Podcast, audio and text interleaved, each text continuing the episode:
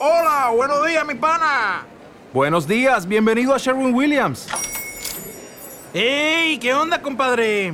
¿Qué onda? Ya tengo lista la pintura que ordenaste en el ProPlus app. Con más de 6.000 representantes en nuestras tiendas listos para atenderte en tu idioma y beneficios para contratistas que encontrarás en aliadopro.com. En Sherwin Williams somos el aliado del PRO.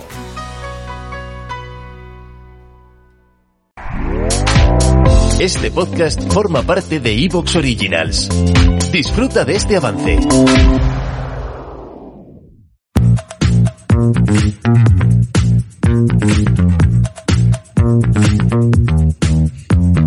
Bienvenidos y bienvenidas a un nuevo episodio especial para fans de soydecine.com. Yo soy Lionel Marrero y ya adelanto que este episodio, aunque sí que es cierto que es para fans, eh, queremos volver a, publicarlo más adelante, quizá en verano, porque creo que vamos a traer un tema que es bastante interesante, que va a dar pie a debates. Es posible que aquí nos peleemos, de hecho somos unos cuantos hoy. Y bueno, el tema a tratar es nada más y nada menos que placeres culpables, esas películas que por decir que no gustan, pues la sociedad nos suele mirar un poco raro. Eh, paso a presentar a mis compañeros porque hoy tenemos un equipo mm, de 10.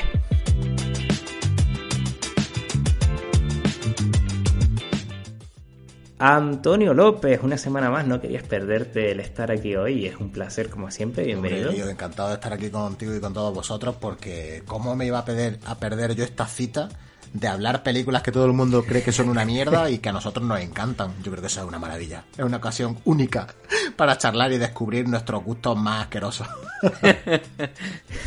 Vamos a, ver con qué nos sorprendes hoy, Antonio.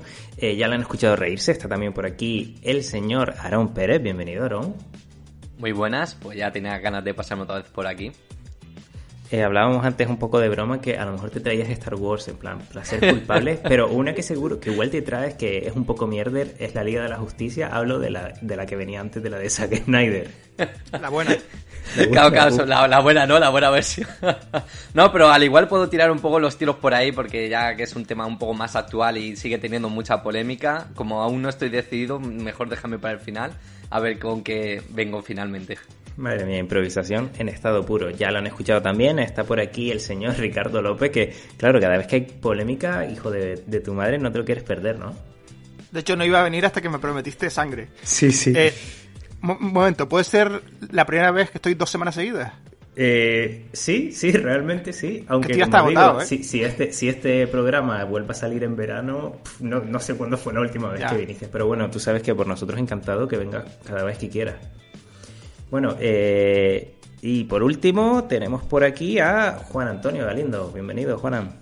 Hola, muy buenas a todos. Eh, encantado de estar aquí para hablar de, estos placeres culpables, que, es un tema también muy interesante y de hecho lo, queríamos llevar también a nuestro, a nuestro podcast, a puro vicio.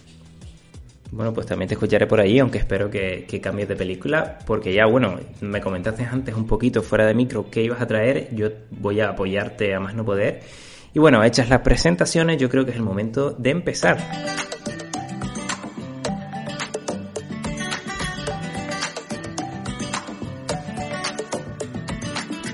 Bueno, pues vamos a empezar un poquito con, Matraca, porque me, han dejado un poquito aquí con el culo al aire para que empezara yo.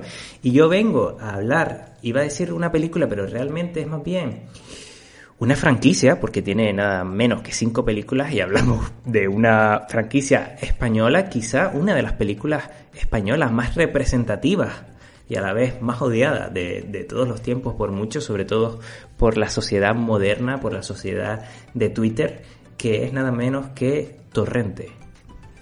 La primera película del año 1998 y bueno, seguiría sumando películas nuestro queridísimo Santiago Segura hasta 2014 con eh, Torrente 5.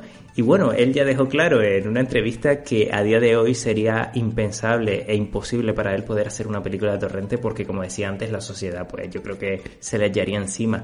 Y creo que por eso me gusta. Eh, no sé si hace falta que argumente demasiado por, por qué me gusta, pero precisamente es por eso, ¿no? Porque, bueno, nos encontramos ante la historia de un policía que representa a lo peor de España, es es facha, es asqueroso, es machista, es, vamos, esto todo, todo lo malo, todo, todo un mal ser humano, aunque en el fondo todos le tenemos ese cariñito, ¿no? Torrente. Todos los que son como yo y defienden esta Todos los enfermos muerte. mentales como Ah. tú.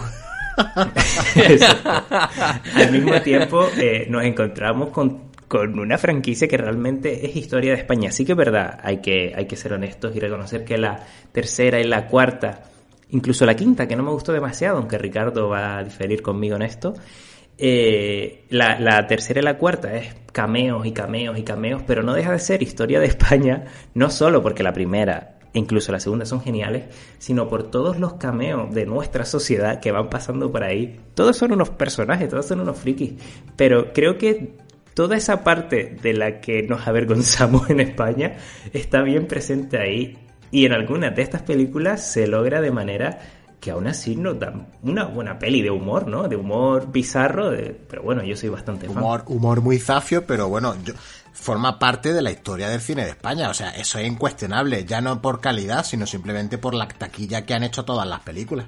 O sea, ese nivel de recaudación eh, durante esa época solo lo conseguía Torrente. Luego ya empezaron a llegar otro tipo de superproducciones muy alejadas de esta temática o de estas formas, pero Torrente era un revienta taquilla en España, te gustase o no, que entiendo que a la gente le hacía gracia porque si no, no hubiera funcionado también en taquilla, pero eso es innegable, ahí están los datos, ahí están las cifras, te guste o no, el dinero lo ganó, así que yo creo que es el placer culpable de más de uno, ¿eh?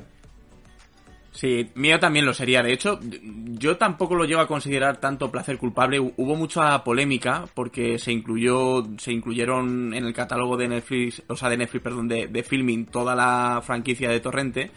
Y, bueno, Santo claro, Dios bendito. Santo Eh, Dios bendito, la gente de filming a, a la, a, la, a la hoguera.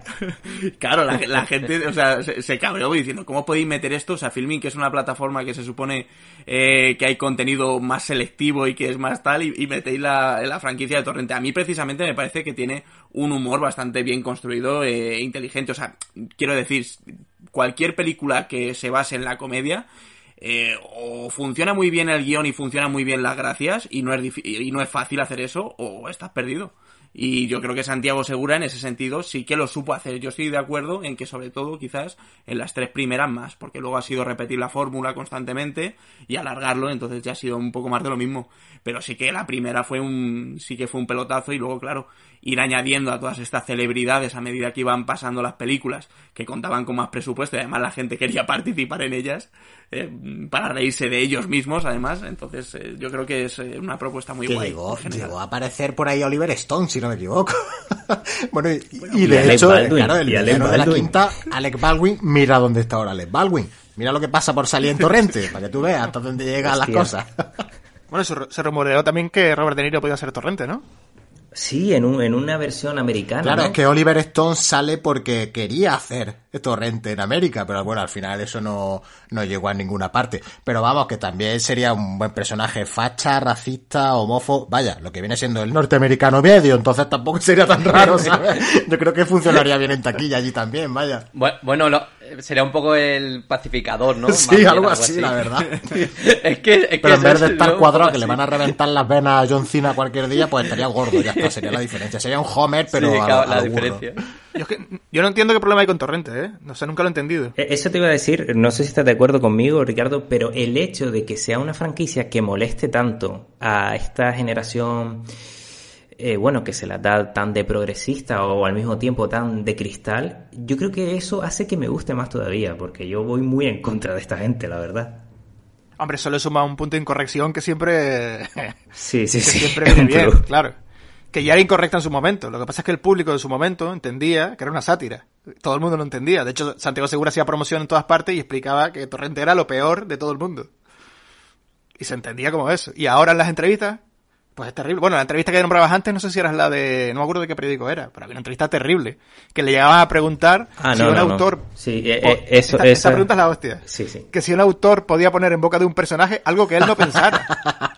¿Qué Si es que dice? el problema es cuando se lo toman en serio, quiero decir, hay que estar ciego para no darse cuenta de que Claro, es claro. una película eh, ácida, bizarra, soez, pero que eso es todo intencionado. Y algo que me sorprende, y, y bueno, esto es, igual voy a entrar un poco en la polémica.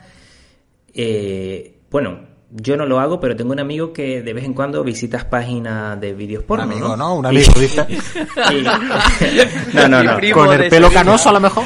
No, bromas aparte, bromas aparte, me consta que en páginas de, de vídeos porno hay escenas de torrentes de casting en el que las chicas pues enseñaban sus pechos y, y cosas así y bueno la gente como muy todavía muy en contra de eso en plan pero esto cómo pueden hacer eso los castings y, y yo creo que se estará olvidando de que España eh, es la, la madre de la época del destape no y que si seguimos mirando para atrás Hostia. eh, de hecho, las películas españolas, ya no, por suerte, pero siempre han sido, durante mucho tiempo, fueron famosas por, por mostrar desnudos, ¿no? No entiendo La, el la escándalo. polémica del, la polémica del casting es muy graciosa porque fue un casting de mentira. Quiero decir, era un casting hecho para los extras del DVD. Y eso es lo que subieron a, a las páginas estas. Lo que pasa es que luego las actrices salen llorando diciendo, ay, sí, un casting y no sé qué, pero no fue un casting realmente, fue una especie de sketch que hicieron para O eso. sea que al final el amigo es Ricardo. ¿no? El amigo que entra en esas páginas se llama Ricardo. Sí, Vale, sí, vale, sí. ok, no. bueno, entraba de vez en cuando, ¿no, Ricardo? Yo no, ne- no negaré nada, pero en este caso lo sé por la polémica. Sí, sí, bueno. En este caso, sin que sirva de precedente. En fin, yo creo que con esto, bueno, esperaba sinceramente recibir más palo de Aarón que antes, que de hecho vino Ricardo aquí para ir contra ti y, y veo que... Bueno, bueno, si quieres, si quieres coment- Bueno, a ver, Habían prometido modo, sangre, ¿eh? Entiendo vuestro punto de vista. Sí que es verdad que también me gusta a mí el tema de eso de que los directores se arriesguen, ¿no? Con las historias o, o con los personajes, porque la verdad es que últimamente sí que es verdad que normalmente vemos a que suelen ir a lo fácil, ¿no? A lo que puede gustar y ya no ves que se arriesgan tanto, que traen algo así diferente como solía haber antes, ¿no? Incluso ahora parece que den miedo mostrar algo bestia, algo muy sádico, porque enseguida están que si PG-13, que si no sé qué, no sé cuánto, y ya incluso le dan miedo cosas de esas, incluso mostrar cosas bestias. Tú dices, joder, antes que te veías películas como 300 o te veías La Matanza de Tessa, ¿no? La primera, y te veías películas que eran muy bestias, ¿no? En ese sentido, sin a lo mejor ser tan explícito con la sangre, pero ahora sí que es verdad en ese sentido que cualquier cosa puede molestar, ¿no? Y ya no puede gustar, y tienen que tirar algo más algo más normal, ¿no? Más que no... Sí, más que entre en los cánones de la sociedad moderna y Mm. de cristal. Aprovecho ahora que hablas de, de películas arriesgadas, eh, Juana Mártires, hijo de puta. Que- que- Se lo estaba comentando. ¿Te está gustando lo que escuchas? Este podcast forma parte de Evox Originals y puedes escucharlo completo y gratis desde la aplicación de Evox. Instálala desde tu store y suscríbete a él para no perderte ningún episodio.